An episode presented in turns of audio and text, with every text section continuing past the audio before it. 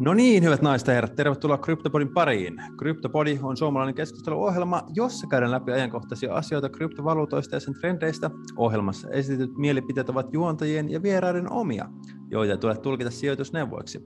Ohjelman tarjoaa coinmotion.fi ja koodilla Kryptopodi saat miinus 50 prossaa kaupankäyntikuluista ensimmäisen kuukauden ajan. Näin. Mahtavaa. Pessi is back. Tervetuloa Pessi taas tänne CryptoPodi showhun. Mä oon pyörittänyt sitä koko kesän itekseen ja välillä on ollut vieraita. Kiitos Martin. Joo, mä tein sulle kyllä aika karhun palveluksen, nimittäin kesähän mentiin hieman karhumarkkinaisissa tunnelmissa ja koko sen ajan oli poissa. Palasin sitten, kun jälleen ollaan hyvässä nousuurassa. On, on nousuissa mukana, on tämmöinen tota, trendeissä aallonharjalla kulkija. Mukana nousuissa, mutta ei laskuissa. Vielä kun osaisi sijoittajana noudattaa samaa, niin ai että. Ai että, ai että. No hei, mutta tota, nyt kun tulit takaisin lomilta, niin tuli pikku ylläri, että sä siirryit käytännössä pois meidän markkinointitiimistä ja sä oot nyt siis, kerro lisää siitä, mitä sä teet nyt. Joo, eli meillä on hieman uudistettu organisaatiota, käyty tuolileikkiä ja mä siirryin siis markkinoinnista private banking-osastolle. Eli private banking on tämmöinen tiimi, mikä me perustettiin viime vuonna, kun me saatiin tuolta finanssimaailman puolelta kova veteraani Sami Kriikkula meille taloon, ja hän on meidän head of private banking, ja hän alkoi yksinään vetää tota, kehittää käytössä meille tämmöistä niin kuin isompiin asiakkuuksiin keskittyvää tiimiä ja palveluvalikoimaa. Eli että alettiin niin miettiä, että minkälaisia erityistarpeita on, on isommilla sijoittajilla ja ehkä niin kuin perinteisillä sijoitusmarkkinoilla pitkään toimineilla ihmisillä. Minusta tuntuu, että tämmöiset niin kuin, uh, no, nuoret Martini-ikäiset tulee hyvin mm. tota noin, tyypillisesti varmaan silleen, niin kuin omatoimisesti omilla opintolainoillaan sijoittamaan, mutta sitten sellaiset kokeneemmat sijoittajat, joilla on jo iso sijoitussalkku tai näin isommin varoja ja kokemusta markkinoilta, niin sitten, no käytännössä tämä meidän tiimi, niin me varataan enemmän aikaa siihen, että me käydään keskusteluita asiakkaiden kanssa, ketä siellä on. Totta kai siellä on kaiken ikäisiä ja monen kokoisella sijoitussalkulla, että meillä se ei ole niin kuin, ää, no, se on kymppitonni rajana meillä, että meillä luokitellaan asiakkaat tota, sinne private banking kategoriaan, eli jos on yli 10 000 eurolla sijoituksia meidän alustalla, niin, niin silloin tulee jotain tiettyjä ekstra etuja tavallaan ja, ja myös sitten me niin kuin private banking tiimin kesken sitten tarkkaillaan ennen kaikkea näiden asiakkaiden hyvinvointia. All right, all right. ja nyt... tosiaan meikäläinen on sitten täällä niin kuin, nyt uusin jäsen, nyt meitä on kolme, että nyt me ollaan vähän niin oikea tiimi ja mun titteli on nyt sitten junior private banker, eli, eli vaikka olenkin kryptomaailmassa kohtuullisen veteraani, niin varainhoidossa en, ja nyt mä oon täällä juniori, ja nuoret, nuorekkaasti, nuorekkaalta se tuntuu olla juniori. No niin. Upeeta. Oletko ollut nyt viikon puikossa siellä? Miltä on tuntunut? Siis aika menee, aika menee kuule niin lujaa, että olisin mä ollut jo kolme viikkoa tässä. Ui, ui, ui, ui, ui, ui sanotaan, että on alkanut päästä tatsiin ja uh, aika monta asiakaspuhelua tullut myös puhuttua ja, ja tota, seuraavaksi mä kehittelen meille semmoisen hyvän mm, varausjärjestelmän, että on helpompi sitten buukata meille myös puheluaikoja, että tällä hetkellä tietysti meille tulee jonkin verran meiltä asiakkailta yhteydenottoja ja sitten sovitaan henkilökohtaisia puheluita ja muuta tämmöistä niin kuin konsultaatiota tehdään aika paljon sitten okay. private banking asiakkaille. Joo, okei. Okay. Meneillään. Mitäs meillä on tällä hetkellä meneillään? Meillä on täällä nyt siis sisäisessä testauksessa CoinMotionin prepaid debit-kortti. Me ollaan sitä tota, sisäisesti nyt fiilistelty WhatsAppin välityksellä. Ottanut kuvia, kun on ostanut erilaisia, tehnyt erilaisia ostoksia, on niin maksettu parkkiaikaa ja käyty kaupassa ja tälle, että se toimii, mutta se ei ole vielä asiakkaiden tilattavissa, mutta pian on. Tämä ei ole siis kiusantekoa asiakkaita kohtaan, että pelkästään itseämme varten tehtiin kortti, vaan tämä testausvaihetta, mutta no, sisäisessä käytössä kaikki vaikuttaa hyvältä. ehkä on sitten vielä käyttöliittymä puolella viilaamista ynnä muuta, mutta toivon mukaan. Tänä vuonna saadaan kortteja asiakkaille ja sen jälkeen varojen käyttäminen Coinmotion tililtä on entistä helpompaa, eli suoraan sieltä uh, eurotililtä sitten voi tehdä tota maksuja Coinmotion kortilla ja, ja, ja sitten viritellään sinne autotop up-mahdollisuuksia myös, että suoraan pystyisi sitten krypto- tai eurosaldoista täydentää sitä korttia. Katsotaan sitten, että minkälaisella versiolla tämä tulee pihalle ja miten sitten etenee nuo eri ominaisuudet, mitä siihen kehitetään, mutta, mutta tota, sellaisena se ainakin tulee ulos, että sillä voi maksaa miljoonissa kaupoissa ympäri maailmaa. Kyllä.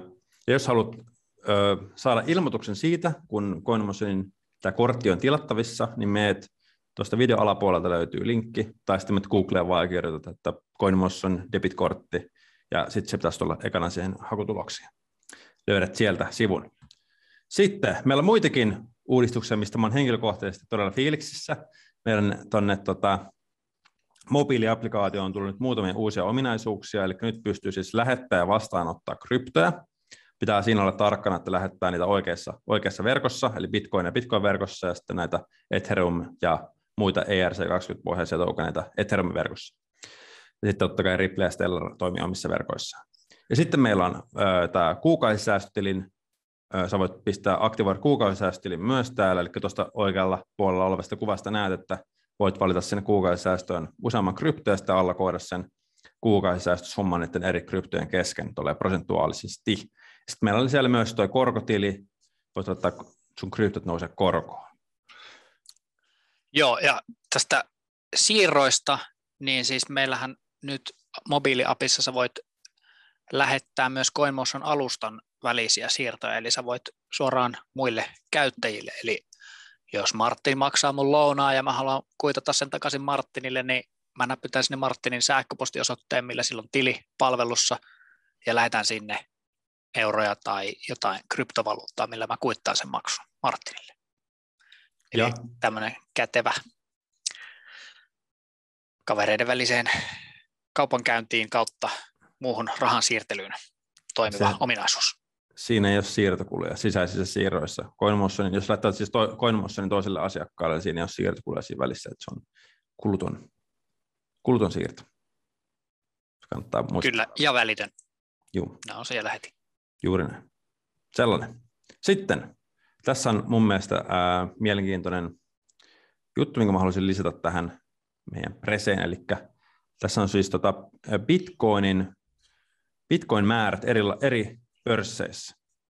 Ja tässä on otettu huomioon nyt suurimmat, isommat pörssit, mitä maailmasta löytyy. Eli toi oranssi viiva tässä kuvaa sitä, että kuinka paljon bitcoinia pörsseissä on, ja niin kuin huomaatte, niin se on niin kuin viime vuoden alusta asti laskenut aika, aika rivosti, ja sitten tuossa nyt kun tuli tuo korjausliike tuossa toukokuun, toukokuun loppupuolella, niin silloin ää, paljon tuli takaisin bitcoinia pörsseihin, mutta sitten taas, kun sen alkoi olla tuolla 30 pinnassa toi bitcoinin hinta, niin sitten taas bitcoinia lähti ihan valtava määrä pois pörsseistä ja niin kuin jatkuu alaspäin tälläkin hetkellä, vaikka hinta on jo melkein tuplaantunut sieltä, sieltä pohjalukemista.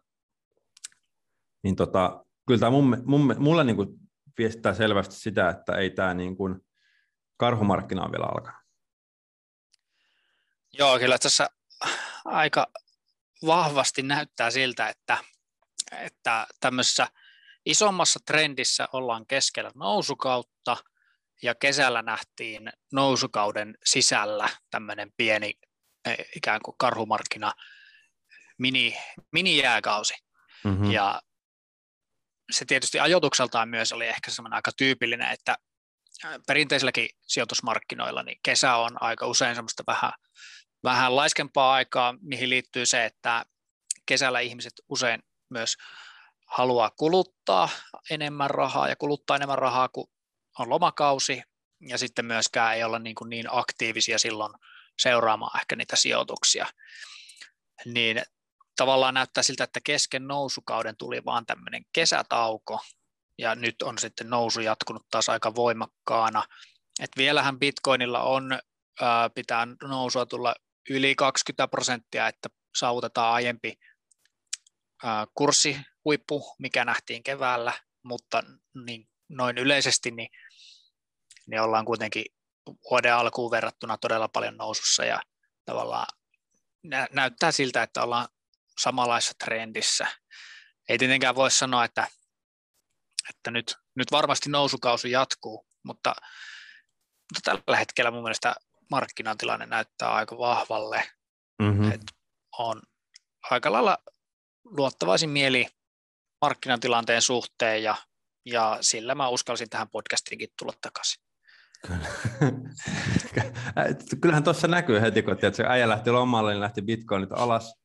Sitten kun äijä tulee lomalta, mä en tiedä, että pistät sen sitten kaikki lomarahat suoraan, niin kun tiedät, sä investoit ne CoinMonsterin kautta, niin tuli hirveä niin, niin nouskaa rähti sen jälkeen.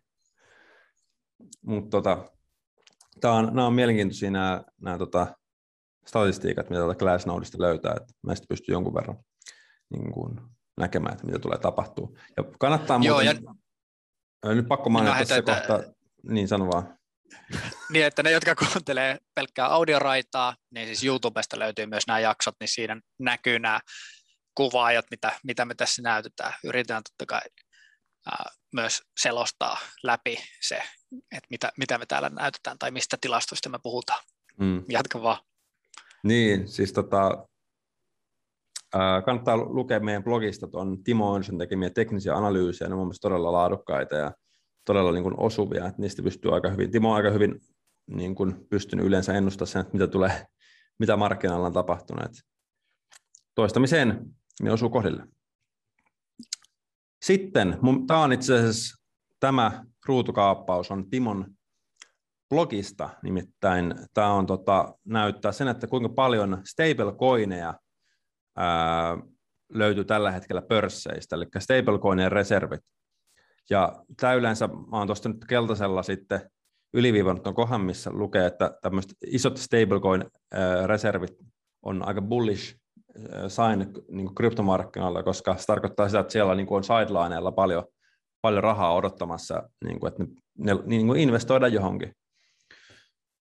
Niin, niin, tämä oli mun mielestä niin kuin tosi tämmöinen bullish sign, että yleensä ainakin varsinkin tuossa alkuvuodesta, kun noin kryptomarkkinat kasvoi paljon, niin silloin tota, noin niin Tetherin, Tetherin reservit nousi tosi paljon, että sitten pystyy katsoa esimerkiksi, kun menee CoinMarketCapiin, niin katsot Tetherin market capia, niin sehän menee melkein pysty suoraan ylöspäin sitten.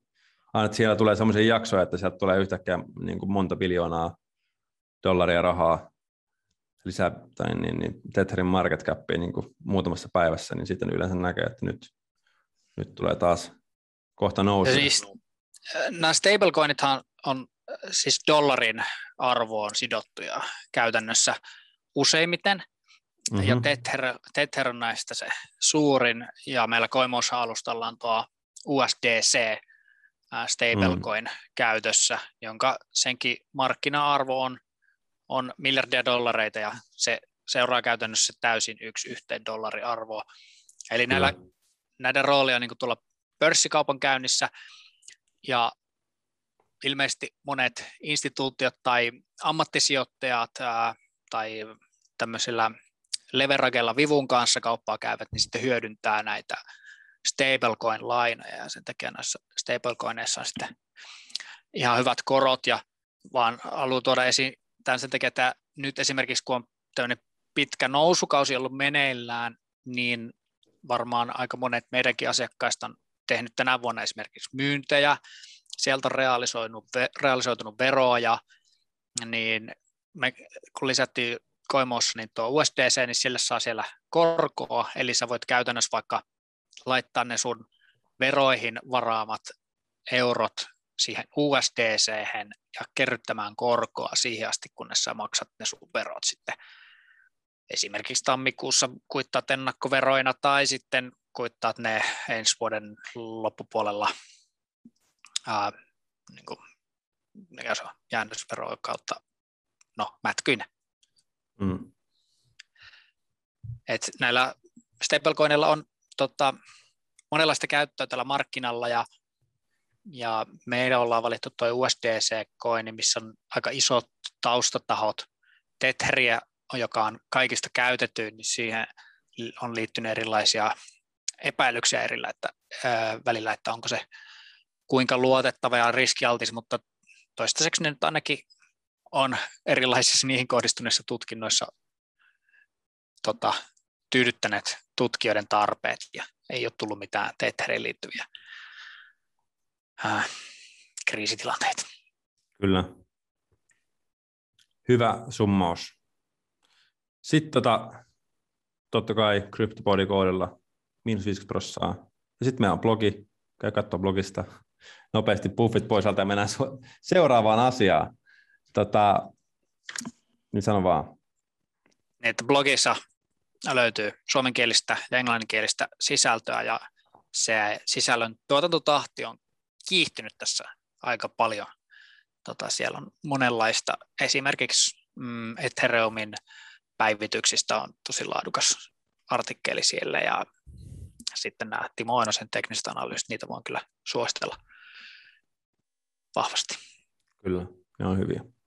Ja tässä on tota noin, niin, äh, Michael Saylor, itse MicroStrategy'n toimitusjohtaja, investoi taas 177 miljoonaa dollaria bitcoiniin äh, keskihinnalla 45 294 dollaria per bitcoini. Ja nyt tänä päivänä he holdaavat 108 992 bitcoinia. Ja keskihinta on ollut näille 20, noin 27 000 dollaria. Et tota, mä, mitä sä niin luulet, että onko tota, jos sanotaan, että bitcoinin niin yhtäkkiä tulisi alaspäin, niin voiko se niin mennä enää tuosta niin 27 tonnista niin alaspäin? Onko toi niin se ultimaattinen pohja nyt tuolle, kun noin iso firma on ostanut bitcoineja tuolla hinnalla? No ei tuo kyllä millään ole mikään ultimaattinen pohja. Kesällä käytiin aika lähellä noita lukemia ja, ja vaikka tuo 108 000 bitcoinia on paljon, niin se on kuitenkin vain muutama prosentti koko bitcoin määrästä. Mm. Se siis taitaa olla alle, allekin muutaman prosentin, taitaa olla alle prosentin, mutta tota, käytännössä, mikä tässä on mun mielestä mielenkiintoista, että totta kai Michael Saylor on vetänyt niin kuin tämmöistä pioneeristrategiaa. Että se on ison firman uh, toimitusjohtaja ja omistajaportaassa ja on lähtenyt sijoittaa isosti bitcoiniin. Mm-hmm. Sillä on isokuuloisia nämä luvut, eli ne on laittanut kolme miljardia, mutta käytännössä tuolla on, tuolla on paljon yrityksiä ja instituutioita, joilla on paljon suuremmat sijoitusvarallisuudet. Ja jos tätä Michael Saylorin esimerkkiä lähtee isommat talot seuraamaan tai niin näkee, että okei, tämä, tämä on tehnyt aika johdonmukaista ostotoimintaa tämän kanssa ja todella hyvää tuottoa ja, ja päätyy kuuntelemaan vaikka Saylorin tota, tarinoita, niin, niin mä uskon, että se voi olla aika iso juttu Bitcoinille. Ja mikä ehkä niin kuin pidättelee vielä monia instituutioita, niin on tavallaan se bitcoinin ja kryptovaluuttojen ostamiseen liittyvä ja koko niiden hallintaan liittyvä niin kuin, ää, lainsäädännöllinen ja varmaan myös jopa kirjanpidollinen niin kuin, osaamattomuus ja sitten se epätietoisuus siitä, että miten, miten niihin suhtaudutaan ja miten viranomaiset suhtautuu. Ja kun koko alan regulaatio vielä kehittyy, mehän kanssa niin kuin varsinkin tuolla private banking puolella, niin me pyritään aktiivisesti ennakoimaan sitä, että mihin kryptomarkkinan kehitys menee myös niin kuin viranomaisten näkökulmasta, verottajan näkökulmasta ja tavallaan luomaan ennakoidusti myös meillä toimintamalleja siihen, että jos tulee EU-tasolta jotain regulaatiota, niin me ollaan todella valmiita siihen, että me, me ollaan niin käytännössä jo etukäteen haisteltu se, että tämmöistä voisi tulla, niin meillä on tähän suoraan valmiina dokumentit.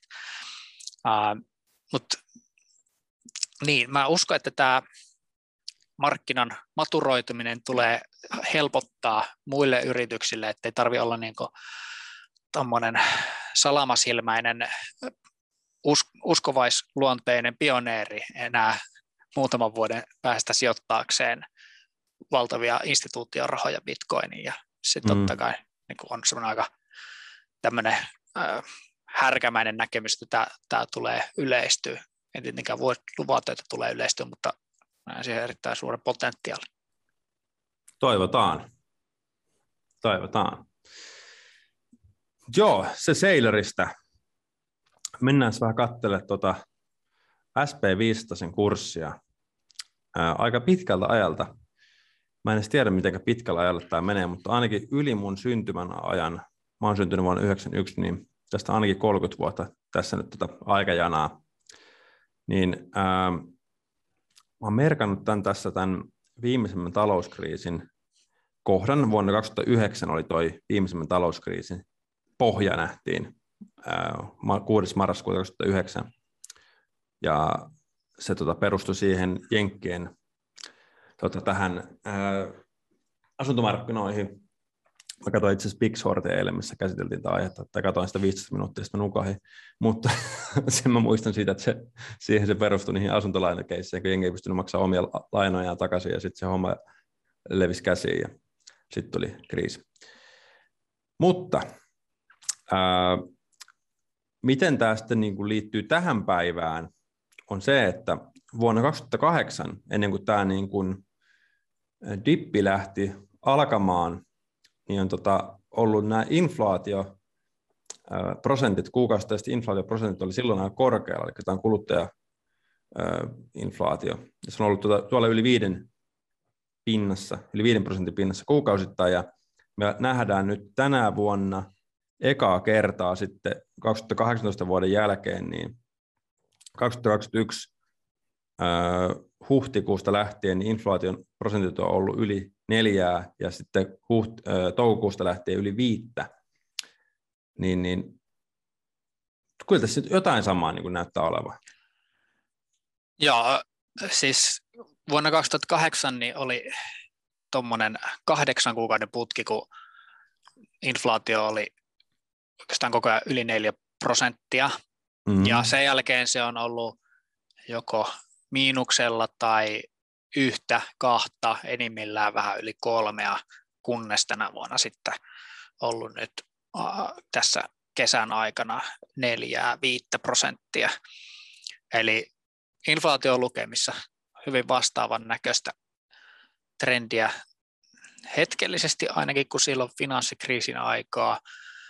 Uh, markkinoillehan on, on pumpattu elvytysrahaa, Fedin painokoneet Yhdysvalloissa dollaria on painettu hurjalla vauhdilla, mikä sitten on ainakin hetkellisesti kiihdyttänyt inflaatiota. Mm-hmm. Että on mielenkiintoista nyt nähdä, että jatkuuko tämä inflaatio tosi korkeana.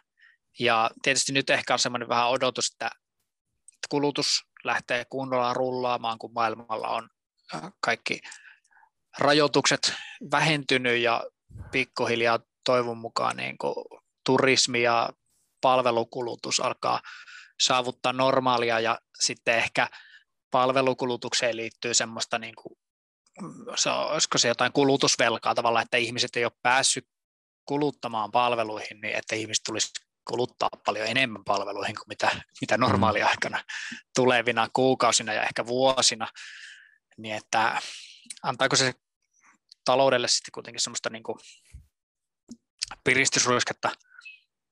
Mutta äh, no, kryptosijoittajallehan on hyvä muistaa se ainakin, kun katsoo näitä talouden, koko maailman talouden trendejä, että, että kryptot on osa, vaikka ei ole taustalla mitään keskuspankkia tai ei ole sinänsä sidoksissa niin kuin bitcoin mitenkään dollarin tai mihinkään keskuspankkeihin, niin silti ne, uh, no, arvon kehityksellä on kuitenkin tiettyä korrelaatiota niin kuin maailmantalouden kehitykseen, että, että ihan samalla lailla Bitcoin tippui rajusti 2020 alussa, kun kaikki pörssikurssit ja käytännössä niin kuin, oikeastaan kaikki oma, omaisuusluokat, mitä pystyy mm. helposti likvidoimaan, niin tippui voimakkaasti.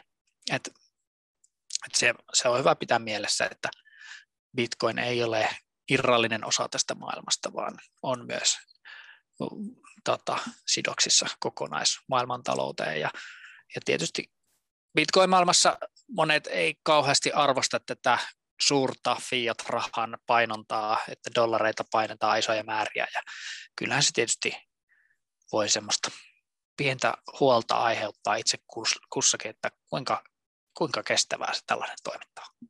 Kyllä. Ja tässä on mielenkiintoista nyt hyvä huomauttaa siitä, että tuota Bitcoinihan, se idea Bitcoinin tekemiseen syntyi tuolta 2018-2008 vuoden talouskriisistä, kun sitä rahaa, rahaa niin painettiin. Niin siitähän se niin kuin inspiroitu tämä Satoshi Nakamoto, oli sitten joku ihminen tai ryhmä, niin tekemään sitten tuota Bitcoinin.